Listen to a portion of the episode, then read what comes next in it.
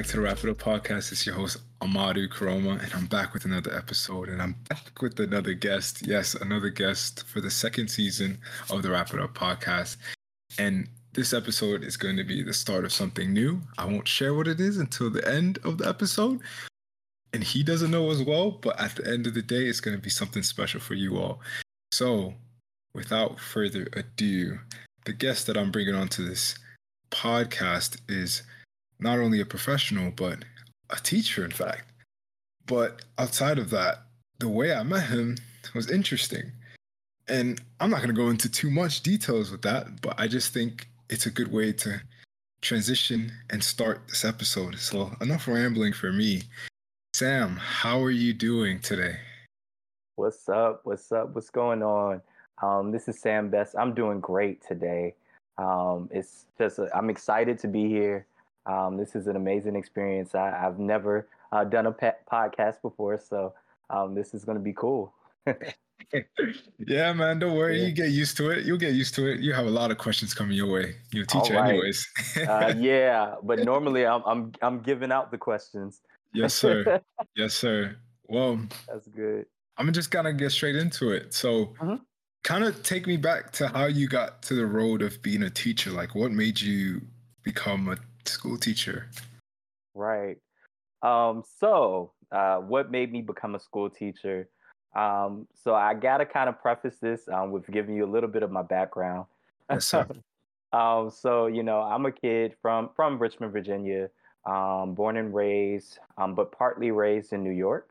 Um, and my mother um, was actually in education like you know all of my life. Um, so um, when we moved um, from uh, New York um, back down to um, Richmond, she was in education like you know since um, we had been here. she started out as a substitute and then in special education. and we we were we actually came down from New York when I was in like the fourth grade, going into fifth grade. So like a very pivotal time. Um, as well as, you know, like, you know, I had younger siblings. I'm the oldest of five. Um, so, you know, I had younger siblings. Wow. Um, kind of like looking up to me. Yeah, I know, right? Um, and so, you know, just being here in Richmond, um, seeing the trials that my mom was going through throughout the years in education, right. um, really um, discouraged me. like I was not, um, you know, I was like, oh no, uh, education or teaching is not for me. Even right. though I just had a gift um, of teaching, like just you know, authentically, like just who I am. Um, you know, it was it was just something that was born within me.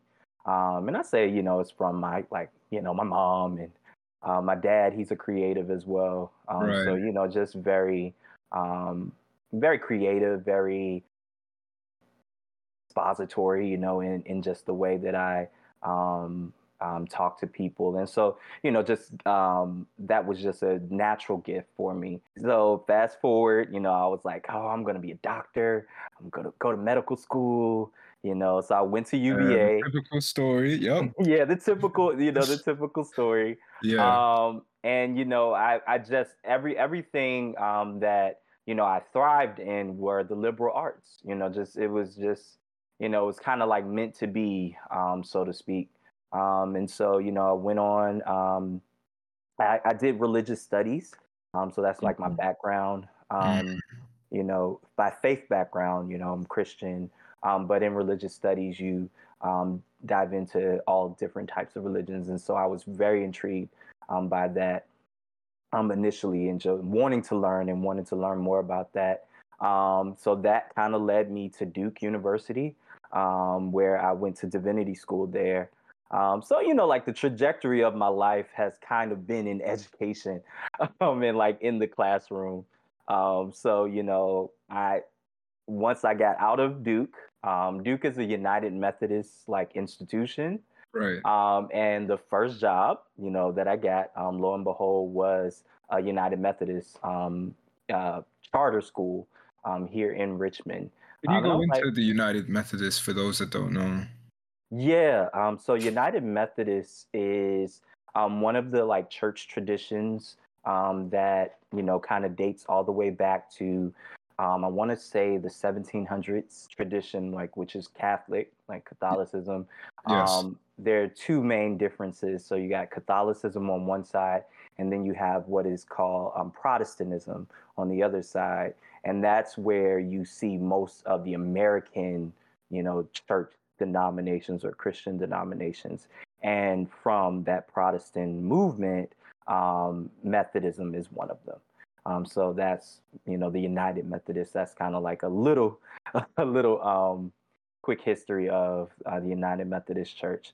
And so you know do uh, a lot of schools were first um, given um, money you know Right. um, by the church um, to form up. And so most schools um, have their lineage, um, so to speak, um, from the church. Um, if you think about it, like the the monies, you know, that were kind of laid up and stored up, um, kind of really um, invested in a lot of these um, academic, and, it, and that goes back, you know, hi- to history, you know. Yeah, that's definitely Um, history. That yeah.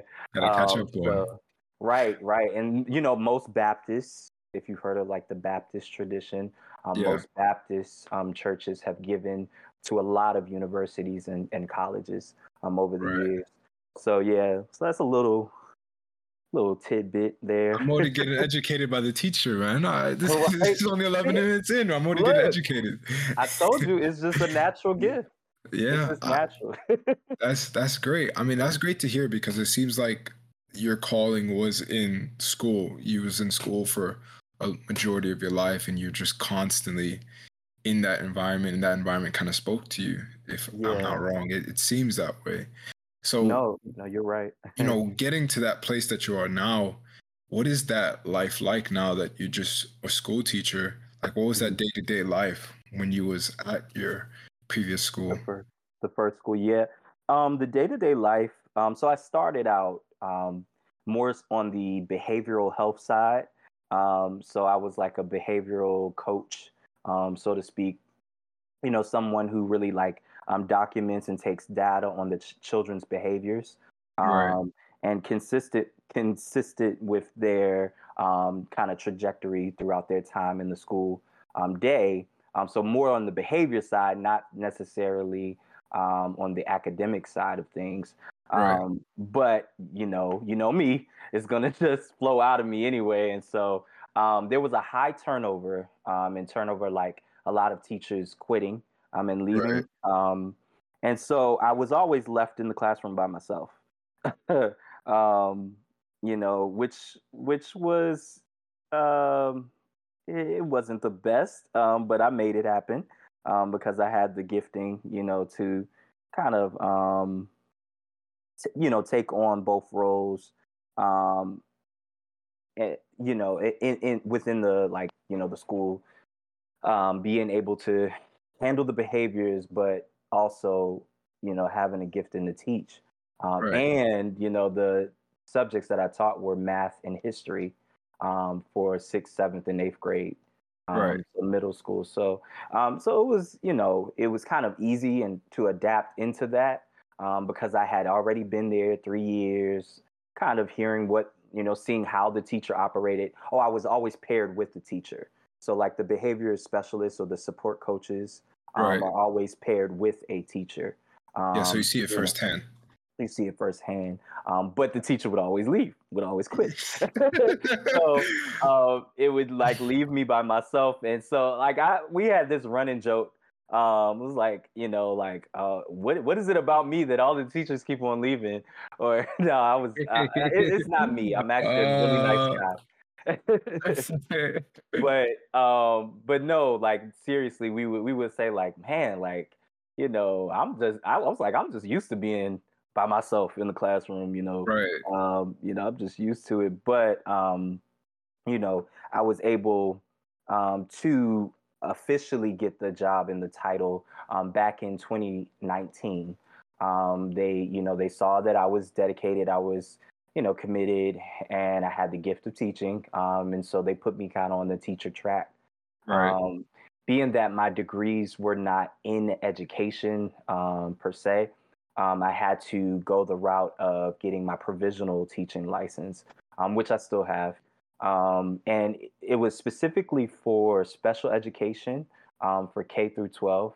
Um, right. I also took like a course um, at VCU um, on teaching education, um, special education, and right. um, you know that was amazing. I really liked that that course. Um, it was all online, but the year um, after, the world kind of like collapse. Yeah, yeah, yeah. um, we, we remember it. We remember what it I, is. I don't yeah. even like saying it. You know. Yeah. Um, so imagine being a new teacher and literally you can't finish your first year of teaching um, due to COVID, um, COVID nineteen, and so you know, like it, it was a lot of quick learning for me. Um, right. It was I, I kind of see it as a blessing in disguise a little bit because I had already um, modeled the way that I teach um, to adopt an online model. Um, so I was kind of already strictly online as it pertains to like my core, like the syllabus and everything, you know, right. that I have for the kids. Yes. Um, they would get on a Google Classroom, and I was using Google Classroom, and um, you know, I wasn't uh, too much keen on using like Google Meets, um, but I I was um, really heavily in um, Google Classroom, um, utilizing that model, how they turn in work. I would still have paperwork, um, from time to time for the kids who kind of you know did better with that. But from most of the students, I using like the tab, not the tablets, but their Chromebooks um, was like a better option. And you know, making presentations, Google Slides, you know, all of that uh, good stuff. Um, so it was easy for me to make the switch over to um, virtual learning um, when when COVID actually uh, took the world by storm. Well, that's that's that's great to hear because like, you know, with your teaching journey, is that how it is now for you where it's just mainly online and you kind of have like the duality of being in person and online because of COVID and all of that? Yeah. Yeah, um I kind of just took that as my like the way that I do things, um adapted everything to be online. Um, oh wow. Yeah, um, That's just, different. Yeah, it is different and but um, when you're teaching in special education, you really gotta um, kind of cater to the need of the the student. One hundred percent. Specifically, you know, so if a student um, had a harder time using the Chromebook or using the computer, I would definitely right. have paper options for them. And most of the students, um, you know, would would like that option. Um, so I would always, you know, I'll have it online first, like that's how I do it initially, but then I'll print out you know. Um, okay, so that flexibility, wonderful, yeah, it was, it was wonderful. flexibility. Mm-hmm. So, if you don't mind me asking, like, because of the kind of students in the age group of students you dealt with, these students mm-hmm. are kind of going through a lot of phases, a lot of change in their life where they're going from kind of understanding what it is to be a boy to an adolescent, right. and then they're wanna, they think they're a man, they think they're a grown woman already. So, what kind of challenges do you face from time to time when you're trying to teach these students, whether that be education or just small little life lessons, because those can kind of slip through the cracks a little bit as a teacher. Yeah. Um, so a lot of a lot of it is just you know foundational stuff, um, especially in middle school because it's such a pivotal time um, right. for these kids. Um, moving, I don't know what is about that age, but moving from 10 years old to 11 years old is like a big jump. Yeah, um, yes, and you think about it, it's a big jump. Um, physically, um, physically, a lot of things are changing. Right. Emotionally, um, you got a lot um, changing socially. Um, 100%. yep. Yeah, man. I, I think you could remember back to when you started uh, middle school. Um, right. You know how, how how things were. You know, for you. Um, you know, I could think back into like going right into um, sixth grade, like how scared I was, you know. Uh, fifth grade was kind of like we were the big dogs, you know, but then um, kind of moving back down. Yeah, um, you're moving back down the chain right, again. Yeah. Right. Um, and so, you know, just think about like what a kid is is going through just um, you know, just uh, personally. Um, but then actually at home, you know, um, what's going on at home. Um, right. Things are changing there. Um, a lot of the students that I would serve um, had a lot of um, home issues, um, you know, trauma. Um, we did a lot of trauma informed care um, at our school.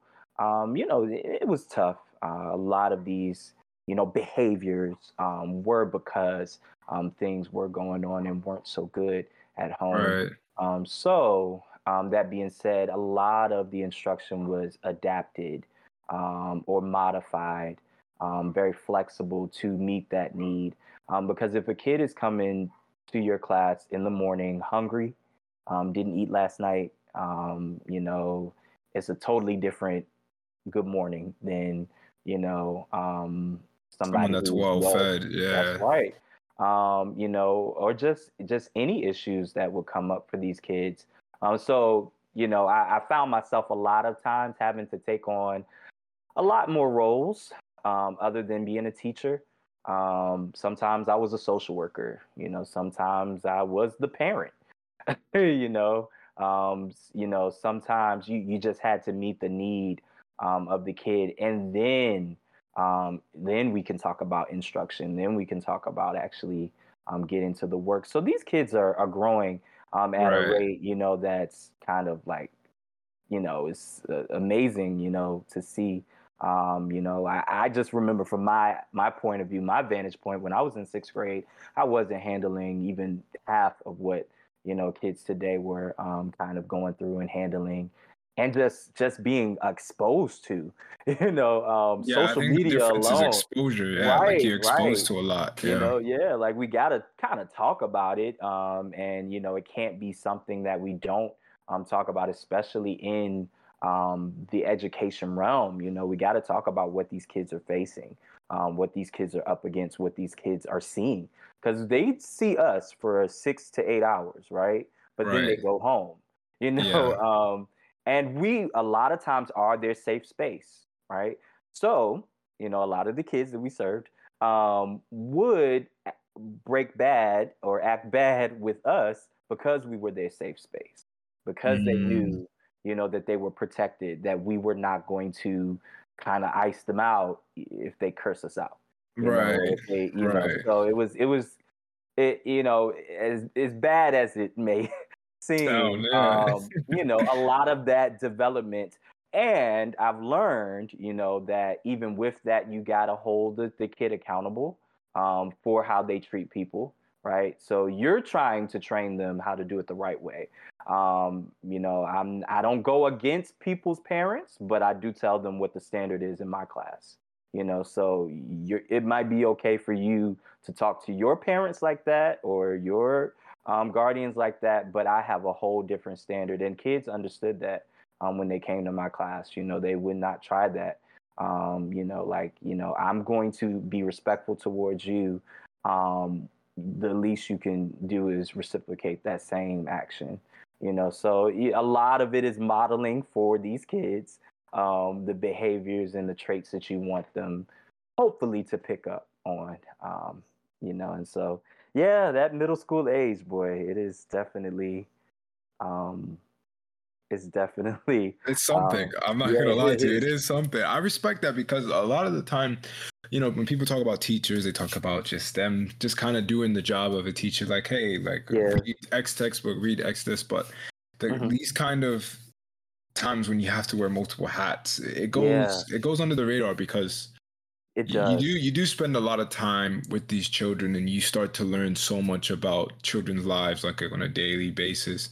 And then yeah. you realize like there's just certain things that not that aren't right for them in order for them to improve in that environment. And there could be a multitude of reasons why these things don't work out sometimes. But for you as a teacher, you kind of get that that bird's eye view to everything. Like you, you see the the person as a student, but then you also see the person as just a regular person, like a human being, how their life is being constructed and what's preventing them from being successful in school, or maybe not even being successful in school, just being a better person in general. Right. I feel like that that's something that's underrated about teachers, and I, I know that some teachers that actually you know take their job to the level that they should for the most part they they they wear multiple hats and it's it's it's commendable it's a commendable feat that's why i wanted to talk to a school teacher such as yourself because this is yeah. these are the kind of conversations that you know need to be had or need to be yeah. spoken about more because it's it's very important because especially in those formative years like like mm-hmm. middle school like the kids are going through puberty this is where they like start to grow yeah. and they start to like harden some ideas that they had in their head and they kind of grow with it Right. as they go on to try to be an adult. Right. So that that actually leads me to my next question. Like, what does Mhm. teaching mean to you? What does it really mean to you when you, you hear the definition of teaching? What does that mean to you? Yeah. So, um, teaching to me, um, I would really say is like the lifeblood of like critical thinking, engagement, and creativity. Um, Like it, it's the foundation for all of that. You know, one kind of like comes alive in the classroom, um, so to speak. And um, Right. from what I've seen, I've seen kids um, on their journey. Um, and most of the time, it's kind of hard because a lot of times the um, systems at play will label a kid, right, a certain thing. Um, and a lot of times you would see them have to perform that label in the classroom. Oh, I'm just a bad kid, you know, or I'm just this, or this is me, this is my label um, so to speak. Uh, this is what I'm just always going to be a bad kid. Um, but Yeah. when you can see that kid make progress and strides, like it's it's the best feeling like ever. Um, you know, and so it really like is the foundation of that. So even the worst kid, you know, can um, he will have some trou- trouble, or he or she. Um, I want to just say he. Um, they will have some like troubles and some trials, but um, they can um, they can turn it around. They can they can become right um, within the classroom. Um, so I would definitely say like the lifeblood um, of creativity. Um, you know, finding their niche, finding what what what excites them, what what what um, what's their you know um, focus. Like what what do they want to do? Um, all kids have a motivating uh, kind of um, uh, stimulus, right? Like a motivating uh, thing. And you- when I you know can, I did. yeah, yeah, right. Um, what was that? What was that for you? that motivated stimulus as a kid, Mhm. especially in middle school. Oh man, it, it had to be like obviously doing well for my parents and making them Yeah. proud that I'm I'm Yeah. going to school and I'm doing well academically Right. speaking. So then I could take the next step into going to college. So it was that was like one Yeah. of the big motivating stimuluses. It can be different for every kid, but you know, from Mhm. me coming from an African background, Yeah, like yeah. uh, like uh, It's different. education is paramount. You know, education is paramount. So yeah, that, that was my motivating stimulus. But I mean, what was some of the kids' motivating stimulus that you found? I know there's different Right. ones for different kids. So what did you kind of stumble upon? Yeah, um, a lot of different, um, you know, um, motivators, and so some of them were, for the most part, um, to keep up uh, the, I don't want to say like, I already said like performance, but to keep up their um, kind of um, credibility. Uh, it's it's, it's, it's Mm. at the, the the top of my tongue. Um, at the tip of my tongue. Uh, they're kind of like uh what what is it's the word I'm looking for. Um kind of like, you know, um this is this is who they are. Um Right. like Their their image? their image. There we go. Yeah, that's there that's what I was There it is. There um, it is. just keep up their image, their appearance. So, um, like if they, you know, are, are from, you know, if they're from the hood or if they're from like um, a certain place, they're gonna um, put on that image, um, Right. and that is their motivator, right? To look Mm. good in front of um, such and such. A lot of they're motivated, like you said, for their parents. Um, sometimes it's the parent. Um, a lot of uh, times they want that attention from uh, mom or that attention from dad, both negative and positive. No, that's so, and true. That's so yeah, true. Yeah, and so they that would be a great motivator, a big motivator. Sometimes I'm the motivator, right? Like sometimes the teacher um, is the motivator, and so if you have students who are really, and I had this one student, um, I'll never forget. Um, all I had to say to this one student was, "I'm really disappointed in you um, for making that decision." Um, Right. And they would just break down like that like that one comment would like kind of like really make like shake them you know. Wow. But then there was another student I would literally have to run, chase after, and then you know he's hopping on cars and or you know um, just different things. But you know, kids have different motivators. For that student, the motivator might have been like he needs some type of physical content, like like he needs um, somebody to like um, you know, because he doesn't really get that at home, um, Mm. may um, need that that father figure, um, or in some cases that mother motherly figure.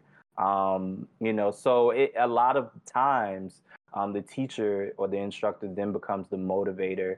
Um, it can be both positives and negatives. Um, in that, um, sometimes grades, their grades are the motivators. Yeah. Um, you know, that's a big one um, for some students. They do not like um, getting uh, B's or you know C's. Um, yeah, I know. I know some students like that. right?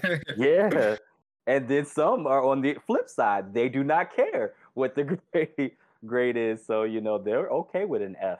Um, right. and so um, like that um, is definitely a motivator. I think being social um, it can be a motivator um, for some kids. They need the um, they need the crowd, right? They need their peers, uh, okays, and um, to like kind of egg them on, and Right. um, definitely um, you know kind of motivate them in negative ways sometimes, and sometimes it's a positive um, motivator. Um, like if they're doing something new and they kind of like, oh, you did good, you did well with that. Um, you know, sometimes that social piece um, is is a motivator as well. So Yeah, I think that social piece that you you know you refer to, I, I'll probably share something personal because, like I said, I did mention that my parents were like a, a major factor, and you said whether positive or negative. So yeah, there, there was there was there was a positive factor to the fact that yes, like I'm doing well in school, like I'm performing to a level that's respectable, but Right. then at the same time, there's this uh, insane amount of pressure from my parents that if you don't do well, you won't get attention, you won't get some of the things Mm. that you want, and yeah, I'm not saying that they directly say, "Oh, I'm not giving you attention," but it was felt like if you Mm. weren't performing well, and especially in our African household, just to give you a bit of background, you Mm-hmm. know, the way education's looked at, it's more of a coming from a place of uh, safety because they, Okay. they seem that to be the the easiest route or the safest route for someone to be successful. You know, Right. Mm. through the education route. This is the this is your, like your one chance to the American dream. You know, go to school, go to Mm. college, get get the degree, and then you're here. So Yeah. during that time, it's like the pressure is kind of ramping, and as you get to high school, it just keeps going, and then college, and and then so on and so forth. So Right. that pressure, like basically, they're you know they're betting their future on you. So that Mm. pressure is ramping. So yes, Yeah. the motivator was to do well and make them Mhm. proud and happy, but then also that negative part was if I didn't do well, if I didn't do that, a Mm. lot of things would, would not be great, like in terms of the relationship. You know what I mean? Because they sacrificed a lot a lot for us to be here. Mm. yeah, Like just in general, like parents do sacrifice a lot for us to be in the positions that we're in. But especially from, you know, the Africans part of things or just immigrant families in general, Mhm. there is a lot of pressure for them to really just find the safest way to get to the next level for their children and therefore the children can kind of support them in the future so that was just Right. something personal i wanted to bring up because yes the No. social status Mhm. is is important because i mean Mhm. that helps out with the friends that you cultivate especially our good friends like you guys kind of Right. compete with each other like Right. oh yeah i did a's and b's here what did you get like you know what i mean and you see it but also this kind of other factor in the back of your head is just like if I don't do well, it's not gonna be good at home. And there was time there was a time where I didn't do well and yeah, it wasn't great. it wasn't great. Mm. Yeah. But at the end of the day, I made it through. And it's just that kind of reality that you kind of Mm. see. And I, I reckon you see that quite a lot as a teacher. Yeah, yeah, I, I definitely do. Um, and some to just piggyback on what you said, that's a beautiful way of like seeing that communal like understanding in African culture. Um, you know, like that it, it that piece alone um, is a driving force and a big motivator, like for a lot of people, and I would even say in African American culture. Right. Um, you know, like it's not just. Um, I know that there are major differences um, I have friends, you know, like friends from Ghana, friends from, um, Nigeria. Like my uncle, um, like he's he's um, Nigerian. Um, he married into the family. Um, but you know, so That's like lovely. I kind of yeah yeah. The wedding was probably big. but, I can tell. Right, right, right. but I can. Um, we always had these discussions, um, especially with my friends, um, and when we were at UVA, because um, I did not understand it. Like, and you kind of clarified a lot um, of that in what you just said. I did not understand that um, that piece of like it all falling on your shoulders or it all being, you know, kind of like a burden to carry. Um, and and it, it's it's riding on you and I, you know that like I was like man I could not imagine um, if that was the case for me you know like like I was right. like I don't know if I would have been able to handle the mental capacity um, you know to perform um, right. and you know you know being fully transparent it was a culture a big culture shock um, for me coming from um, Richmond Public Schools, that was predominantly African American, right. into UVA, which is predominantly um, white. Um, and so it, it was, you know, a big culture shock um, for me. Um, but I was able to learn, do a lot of quick learning, right? that first year and develop a lot of skills you know, and how to operate and how to navigate um, that space. Um, right. And, you know, be able to, um, you know, take my foundation and my, my background um, and bring it to the table and not feel ashamed um, just because um, I do not have that same understanding. so, you know, I think there's beauty in everybody's story. and if you could just, you know, sit and listen um, and try to understand um, um, where one is coming from. Um, it's a beautiful thing. Um, so yeah, no, I, I, agree. Like that, that was uh, one of one of the um, better learning experiences at UVA for me.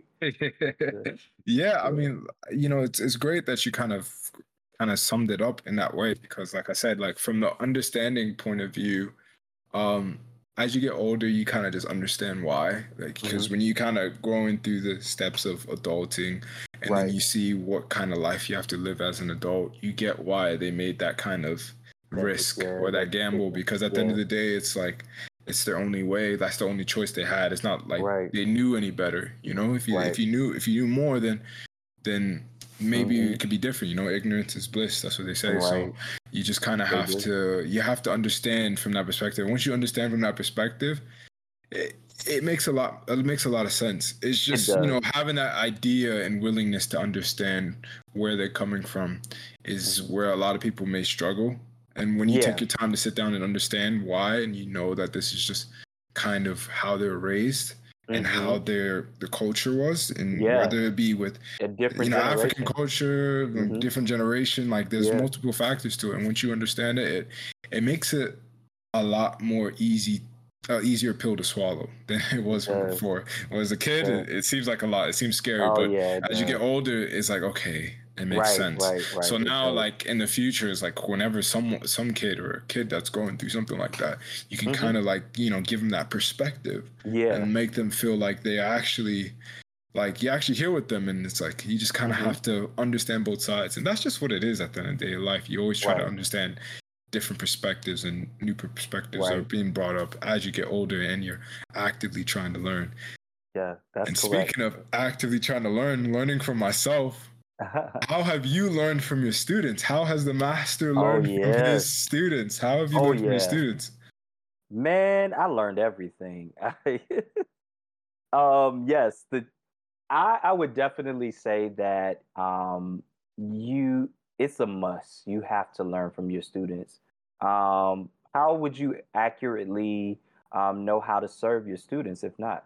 You know, right? Like how would you you would not be able um, to um, r- meet their needs, their true needs. And I see a lot of teachers do that, and I get it. I'm not um, I'm not saying this to knock anybody's style or knock um, anything um, that, um, especially has come before me, because I'm I'm new in the game. Look, I I've been I've been in for a little while, You've but been I, I, for a while, I, i'm still yes, I have been in for a while, but I'm still new to the game. Um, so I don't want to um, ever um, uh, ever um, throw out what has been done. Um, it's a foundation, and it's a beautiful foundation um, in education. But um, th- that being said, there is room for more um, uh, voices, um, more points of view in the discussion when it comes as it pertains to education. And I think that you have to learn from the students. You have to see. I I don't know. I, I just feel like uh, sometimes a, I'm a chameleon um, when it Mm. comes to when it comes to um, operating within the classroom. I have to see what I'm working with. I gotta. I have to get to know the kids.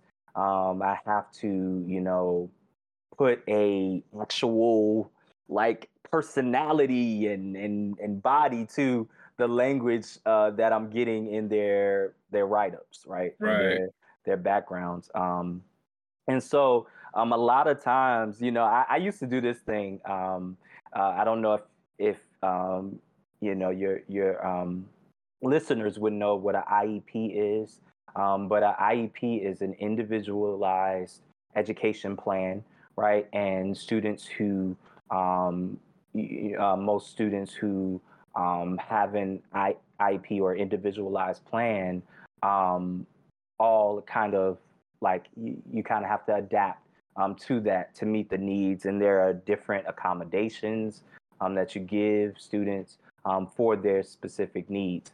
So we would always, at the school I was just at, um, we would always have um, IEPs for each student, right? Each student got an IEP. Um, and I would purposefully, like, you know, not read the write-ups and the, you know, the background and all of that stuff so that I could meet the student like that first week. Um, and not because I was being ignorant, you know, to, um, but I wanted to not have this preconceived notion of what Right. the student was going to be. I wanted to meet the student.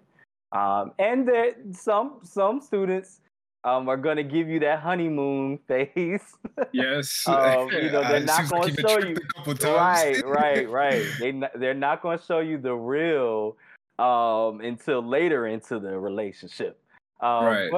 But um, one of the things I think that um, was best in that practice is I got to learn from them. You tell me your story, right? Um, how, how are you going to tell me your story in this um, week? And then, you know, after getting to meet them, getting to know them for a little while, then looking at their detailed, um, okay, all right, so this is why, okay, all right, I got it, you know. Um, they may need a little more time here.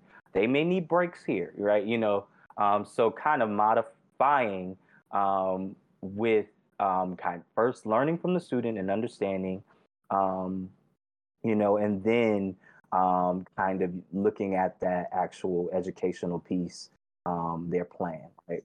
Um, so one thing I would say is ask for feedback, right? Mhm. Definitely ask for feedback.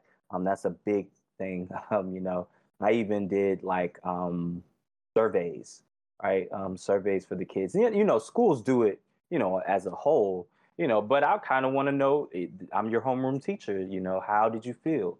Um, you know, um, I want to know like that immediate feedback Right. um, utilizing open discussions that's something that i i love to do um, you know i love to hear from the kids right you know like definitely what are you thinking about this topic um, that we're talking about so i taught like civics and economics and when i Mm. tell you man we had some of the best discussions in that class man oh man especially like going through um, you know gosh, when did I start teaching? I guess I started teaching at the tail end of Barack Obama's presidency and then into you know what uh, presidency.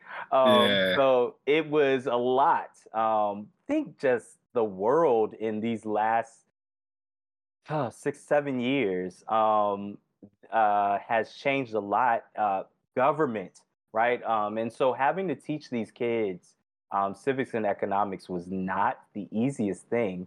Um, you know, a lot of times I would say, well, this is how it should be, guys. Like this is how it should go, um, yeah. guys. Um, you may not be seeing a uh, the best example or the best model, um, right? Um, but this is how it should go. Um, so you know, but they had an insight like none other, right? These kids had an insight, and to get them to talk about these things, to get them to talk about Roe versus Wade, right, and the overturning of that, um, to get them to talk about um, Black Lives Matter and the protests, um, right. to get them to talk about these real issues that they're going, that you know, that they see, right?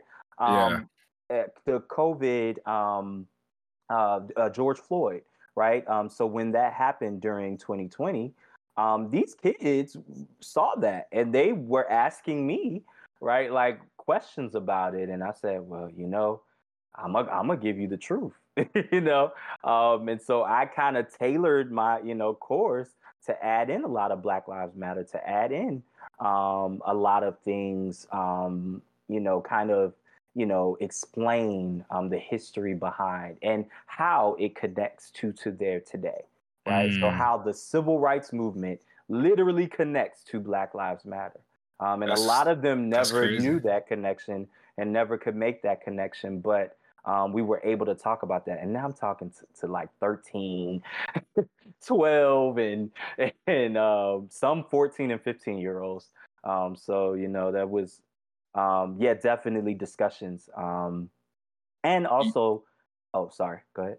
Yeah, I was gonna say you do pick up a lot of insight from these mm-hmm. uh, kids because when their mind is actually present, like this is where they like come up with the ideas that you wouldn't think of as an adult because as an adult you always kind of have right. the negative part of your brain that's always saying uh, let's not do this because but right. as a kid right. you're not really thinking of all that you're just kind of saying don't. this pops in my head let's do it this pops in my head let's do it let's do it let's do it and they just they give you different insights. So like what was just to ask you know your question before kind of getting to your last part of what you were talking about just mm-hmm. what was the most eye-opening experience that you learned from one of your students? Just it could be a specific one or a group of students. What was the most eye-opening experience for you? Hmm. um, eye-opening experience um, yes uh, eye-opening experience um, would have been I'm thinking of one student in particular. um, this student loved um, history, like loved history and loved my class. And to really see um, that student like grapple um, with a lot of these topics um, was really eye opening um, to see that a lot of these kids, they say things and they, you know, experience life through the lens of what they've always been told. Um, mm. And it, it's never, uh, it's like I could, it, it, was like I can, I can't all, I can't even fault, um, you know, sometimes them for the, some of the language that they would use, you know, um, they were, you know, ignorant to a lot of facts. Um, right. And, you know, it, and you would think like oh you know they're getting facts from you right they're getting yeah. facts from you the teacher but it was really eye-opening to see like man a lot of these kids just do not know um, and um, they I can't lie to them you know so it's like that that i had to come to grips with now you know i can't tell them everything right um, we only have um, but so many weeks and so many days um, in school um, but um, you know, I kind of made it a little bit of my mission. I was glad I had flexibility um, within. I was at a charter school, private day placement, so um, I had a lot of flexibility um, to be able um, to weave in like and and and give them like the truth, the true facts, videos on the matter. you know, so it was it was really eye opening is to see that uh, the lack of knowledge or the what what they just did not have um, you know skills in even math right like it's like a lot yeah, of these math kids, math yeah. is uh, math is like a, an interesting subject to teach because you kind of right. learn a lot about students even you though do. it's simple as math like finding answers you learn a lot yeah. like in terms of answering answering questions asking yep, questions and like writing out your answers. Yes, you know? writing out your answers. You um, figure out a lot about the person. Right. And I was like, wow, like you guys, you missed a lot. And then I had to think about their backgrounds, right? So some of them may have missed out on kindergarten or missed out on first grade or third grade for whatever reason. Right. Um, you know, and so I had to think about that. Okay, well, there are gaps in in your learning, but um, you know, some some of the like basic fundamentals, um, it was very eye opening, you know, to see like 14, 15 year olds, um, you know, not know some of these basic things. Um, so it, you know, it, it caught it caught me by surprise, um, but now it's um, you know, it, I, it's par for the course a, a little bit. Um, you know, I kind of um, you know, say, okay, well, let me explain everything, you know, or let me break it down, um, you know. And some students um, will pass as if they do know um, the material or do know what's going on, um, but they do not. Um, and you know, just feeling the pressure. Like yeah, those are the funniest students. You know, the pressure. Yeah, yeah, like um, the pressure to perform. I right. was like, look, if you're I was one of those type of teachers, uh, or I was one. Oh goodness, I am one of those type of teachers um, where, you know, you're trying your attempt is is, you know, it's yes, it's half the battle, but I will praise you for that. You know, like right. I will um, make sure that you know that you can get it wrong. like it's okay. Um, I think you know, um, leaving space for a kid to get it wrong like really develops um, your relationship with that kid you know it really um, complements it because they're like they've always been told that you got to get it right you got to be perfect you got to you know do it um, um, with perfection right? Um, but what is it when you get it wrong? Um, you know okay all right so you got it wrong all right let's let's take it from step one all right let's go back to the basics with it you know kind of like giving them that um, that confidence to attempt to do it, um, right? Because a lot of times, and if they're anything like me, um, would freeze up. You know, right. if you did not know. Um, if I did not know something, I was just the the one who I just wouldn't want to try. I wouldn't want to attempt it, uh, it. But um, you know, I had great teachers along the way, and my mom you know, my parents um, would um, encourage me to just do it, get it wrong, and if it's wrong, go back and try it again. You know, um, try, fail, and adjust. Right. Um, yeah. You know, so it's it's a it's a beauty in that, and and relaying that to a kid um, who thinks that they have to be perfect. Um, and that will kind of scare them, you know, even though they're not going to behave like it scares them, they're gonna put on that that image. Remember that we talked about before. Yeah, the image. Um, yep. That you know that facade um, to mask what they're really feeling, and it is a fear of failure. It's a fear of not getting it right. So they're going to act up. They're going to run out the classroom. They're going to tear up the yep. paper.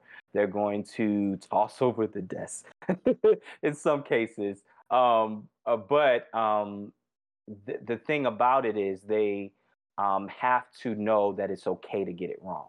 Um, and what I've seen from those students, particularly, um, when they know that this is a safe space for you to get it wrong, and then we kind of try, fail, and adjust, like we adjust it, right. Um, uh, they they made the most progress.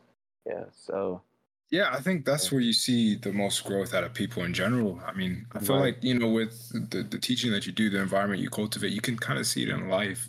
You know, mm-hmm. people that kind of try to put themselves mm-hmm. out there and try not to feel like they have to be perfect. Right. And right. they understand that, you know, failure is a part of life. It is. They, they understand that okay, I'm gonna, I need to make sure I at least try, because then I yeah. know I failed, and once I know I failed, I know I can pass because I've I've already figured out how I failed.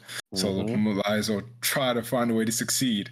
Right. And right. you know, it's about having that belief, having that faith, and believing that, you know, this isn't just a right and wrong situation. This isn't me trying to be perfect. It's just me actually having that faith that I can get to the right place I need to be. You know. Yeah, that's so right. And speaking that's... of faith, you know, speaking of faith, funny enough, You mm-hmm. you you were in a, a religious school, but how did your beliefs help you with your profession and teaching? Like, what kind of what kind of religious beliefs kind of played into your teaching, or what kind of things did you learn as you were teaching? Did you feel certain kinds of messages throughout your teaching mm-hmm. with the children that you were teaching over time? Did you find just your faith being renewed or your faith being even stronger whilst you was teaching? Like, what kind of things did you learn during that process, religiously speaking? Oh, oh yeah. Well, I it was all um, a faith-based journey for me because remember I did not want to teach. right. um, I, I um, you know, didn't want to teach, and so my appreciation um, of the the actual art of teaching really increased. Um, and I had to have faith, right? I had to have faith that you know that I was going to be able to actually do well. Um, I was going to be, uh, provision would come, right? Um, you know, teachers don't make as much, um, right? Um, so the yeah, reward that's, is that's 100% true. That's the truth. Yeah, that that's the truth. Um, that's why I'm a business owner as well, right? So, um, but the thing about it is, it, provision is always there, right? If it's your calling, right? I think that there are two different two different tracks um, there are people who do things because um, they're doing a job, right? And the right. job needs to get done, and they they're just clocking in and then clocking out, and then they go, um, then they go and build their um, uh, dream, right? Or their mm. Uh, what what they um, aspire to like really um, like affect change and um, in the world and um, do some great things with. Sometimes it's volunteer volunteering, right? You know, sometimes people. I've heard this a lot. I just want to be passionate about what I do, and you know, right. so you know, people will do their nine to five and they clock in and out. The beautiful thing about teaching, and uh, not all teachers see it this way, but I see it the way I see it, is that it is a profession where um, you are making the most impact and the the um you're helping um it's a calling to me right? Um to me it is a calling. Um and you know some would say it's like a, a religious calling right? Um i personally do believe that you know um i have these giftings and i'm meant to do this um and i'm meant to be at the schools that i uh, have taught for um right for the time and the duration that i'm there. Um you know i i have a deep appreciation, um, you know, for it, um, for teaching, um, because it's, you know, it is one of those professions that's needed, right? It's very right. important, um, and um, it's not always. Uh, this is not always um, acknowledged. It's not always praised. Um, but it's not about the praise, right? So it's not about that. Um, for the real teachers, you know, um, they're going to say, you know, the reward is different. Um, the reward is actually seeing the progress in that child, um, you know, and that's faith. Man, like there were a lot of students where I was their only hope. um, you know, talk about hope and faith. Talk about that.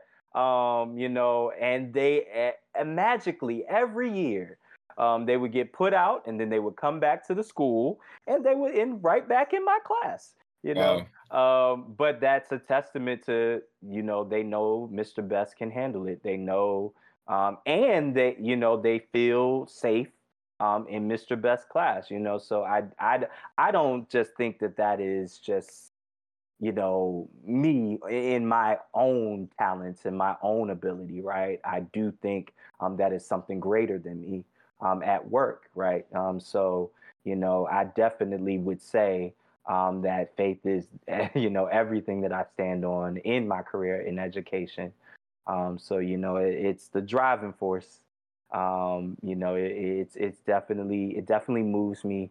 Um, you know it is it's a passion right you know and as much as i did not want it to be my passion um I, I i have come to grips um with um it in it being it You know, I've come to grips with it being it and being okay um, in it, right? Being okay operating in it, um, not holding anything back, um, right. and truly, you know, because you know when I'm when I'm there and I'm on it, you know it, um, you know, and so um, you know I don't take it I don't take it lightly at all. Um, you know, truly, like I I believe, you know, my personal belief is it's a gift from God, you know, and who am I to kind of um, downplay um, a gifting that's uh, you know, not of this world, right? Um, yes. So, yes. Um, Amen to that. Amen to that, brother. so yeah. So I definitely, um, yeah, I, I definitely see it as um, it, like you know, my beliefs have definitely helped and assisted um, my profession.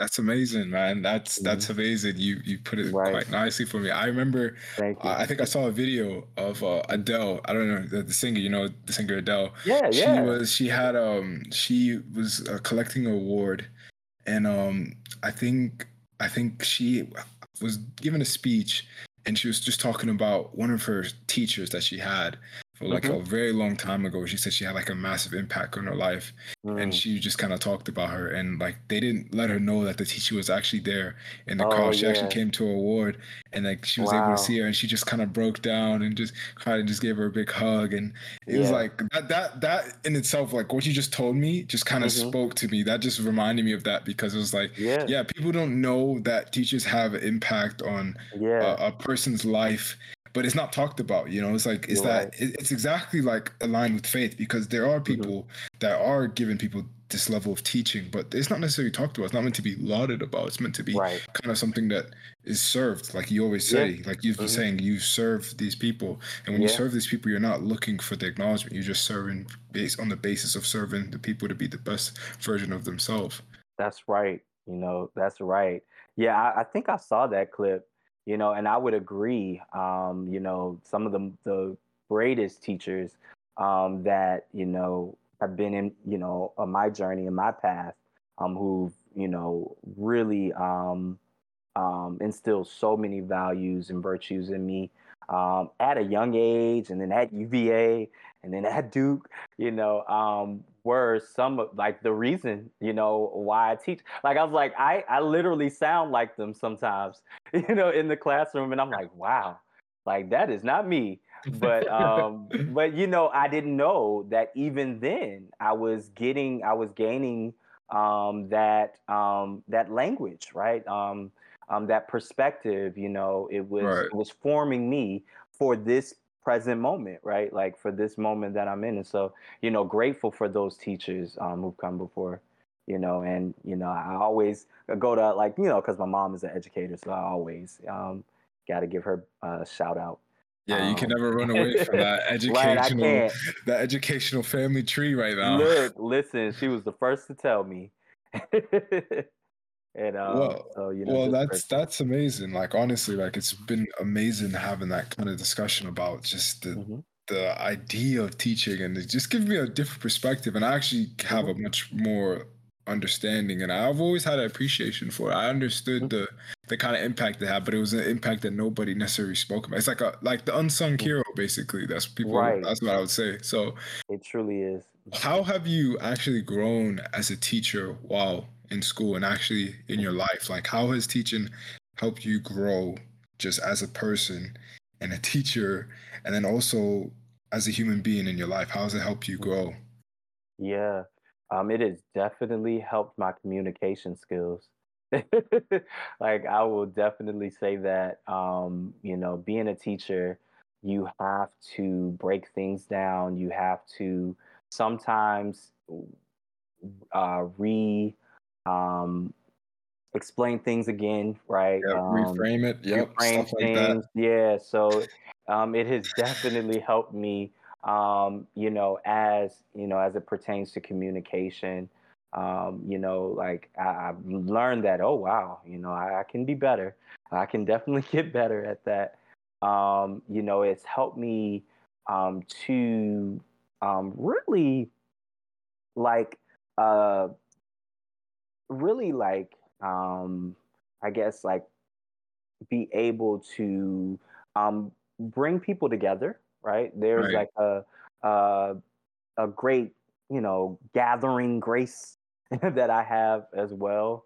Um, you know, being able to um, unite, you know, groups, be that glue um, sometimes. So, you know, even in other um, social things that I do, I'm able to um, kind of like make that um, that that's that space, that atmosphere, um, you know, where people feel comfortable to um, to have a discussion, right? To um, to you know, kind of uh, learn something new, you know, um, and be able to ask questions and, you know, um, not feel intimidated, you know, in that. So that that's definitely what teaching has helped me. Teaching has really helped me um, manage and plan uh, because I, um, you know, um, I wasn't really big on it. Like I guess I didn't really think about it. Right. Um, you know, I was always a good student. Obviously, you know, UVA kids, you know, we are good students. Um, we're great students. You know, that's the reason why. You know, um, but uh, it, you know, being a teacher, you have to be like on your p's and q's um, when it comes to lessons, objectives, um, lesson planning, right? Um, right. So you know, having something like regimented where okay, you got to have this in by this certain time. Sometimes it won't end, um, but you know, at that time, you know, sometimes it wasn't in at that time. Um, but just having that, you know, um, like you need to, um, you know, do this write up or do this or have this IP done by this time it helps you you organize your stuff. Um and you know so even like even throughout the day like oh man i gotta i have to do this um really quick or s- send this summary really quick. Um or if it was like i told the kids that i was gonna make homework for them oh let me go find this homework assignment to to give right. to these kids you know uh, something really quick. But you know um, really like you know staying on on your your schedule staying on what you say and literally um, producing what you say you're going to produce. Um, um, that's a big deal because kids will let you know. Um, you said that you were going to do this and you said that you were going to do that. I was like i sure did. They will keep you honest. Um, so like that has been like a great thing with teaching and I've, that I've gained um, you know, just keeping honest, um, you know, um, being a planner, um, you know, all that good stuff. Well, I'm glad you were able to take a lot from your profession and actually apply it to your life. I mean, I'm sure yeah. people people can get the benefits of that wonderful communication and being a mm-hmm. gatherer and being a lovely orator with the people around you. I'm pretty sure that's yeah. great to have. Um, so I'm gonna kind of reel it back a little bit here as we're coming to the conclusion of our episode. Um, what would you say to Sam when he was about maybe five years old, running around in the house, if you were able to just go and talk to him and you know pat him on the the back and like, hey, what would you tell him? Boy, sit down somewhere. No, I'm just um uh gosh, what would I tell? Man, um, I would tell him to believe in himself, right? Um, no matter um you know how hard it gets um, believe in yourself believe in your creativity right, right. be as creative as you want to be don't hold yourself back um, just because others um, don't always see things the way you do um, it's going to be your best quality it's going to be your best quality growing up um, you know shine you know shine um, don't hold back a lot of times you know you're going to want to you know, shy away from answering the questions or raising your hand or being the spotlight, right? Like letting the spotlight be put on you. Um, right. But be okay with that. You know, um, you know, people are gonna have their own opinions regardless on whatever you do in life. Um, so believe in yourself and um, just make things happen, right? You know, you got this. Um, so that's definitely what I would tell my five year old self. Lovely. And to conclude this episode, we are going to have the start of a new tradition. Okay. And Sam is going to be part of this new tradition. All right. And I'm going to just throw it to you right now. So, mm-hmm. if you were to wrap up this episode in one word or sentence, what would you say? The profession of teaching is like none other. Um, it's truly um, the driving force in life. It's truly the driving force in life. Beautiful. Beautiful. Well, Sam, it's been a pleasure. Honestly, it has. Awesome. I really enjoyed this uh, podcast with you. This episode's been lovely. I've learned a lot in over an hour. I feel like I was, I feel like I was sitting in your classroom just listening to the oh. the teacher teaching me about his life. Oh, but wow. honestly, it was it was it's been amazing, and um, I really thank you for coming on here and taking your time out of your day to come on and share your insight and knowledge. And I'm sure people would love to hear your story and just put a more respect on teacher's name. You know, we got to put right. more respect on teachers' names out here. Right, put a little respect on it. but yeah, honestly, it's it's been great. I really do appreciate you. And to conclude the episode, guys, guys, please try to follow the Wrap It Up podcast, subscribe, um, write a review you know, share with family and friends. And wherever you guys are, I hope you guys are having a lovely day wherever you're at. And please just be safe. Try to be as safe as you can. And Sam, do you have anything you'd like to plug where people could find you? Maybe, you know, any social media kind of outlets you would love people to find you if they ever have questions to reach out to you? Yeah, um, uh, definitely my LinkedIn. Um, I am on there. Um, I know that's how um, I found you. right? You know, we got through LinkedIn, right? You know, um, so my my name's Samuel Best.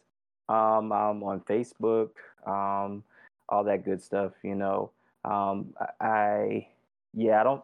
Yeah, I think just yeah, just looking at my name, Samuel Best. Um, you'll be able to find me um, on LinkedIn, and um, I'm Sam Best on Facebook. Uh, I guess right. somebody somebody took my name. There's a lot of Sam Best out there. Let's see. Let's right, see. right. There's a lot of Sam Best, um, uh, but definitely uh, educator. Um, you'll see middle school teacher. That will be changing pretty soon. Yes, sir. Congrats um, on the new opportunity. yes, thank you, thank you, thank you. And I want to just thank you um, um, for this podcast. This was a great, um, great discussion. You know, um, I think it was a beautiful way um, to um, to move into this um, new uh, journey um, that I'm going on um, with Richmond Public Schools. Um, right. So this was a wonderful, like, um, kind of like a, a wonderful um, pre- prelude, um, so to speak. so I, I, appreciate you and thank you for this opportunity. My first podcast. Well, I'm glad to be part of your story. So we'll keep the story going. So, yes, sir. like I said, I appreciate it. Uh, I will leave your social media links in the description, guys. His media links will be in the description, so you can go follow him, whether it be LinkedIn or Facebook, and shoot him a message about any questions in terms of teaching. Maybe he'll tell you to read a book or something. We'll figure that out another time. But regardless, guys, I really do appreciate your time and I think it's about that time to wrap it up, people. Peace.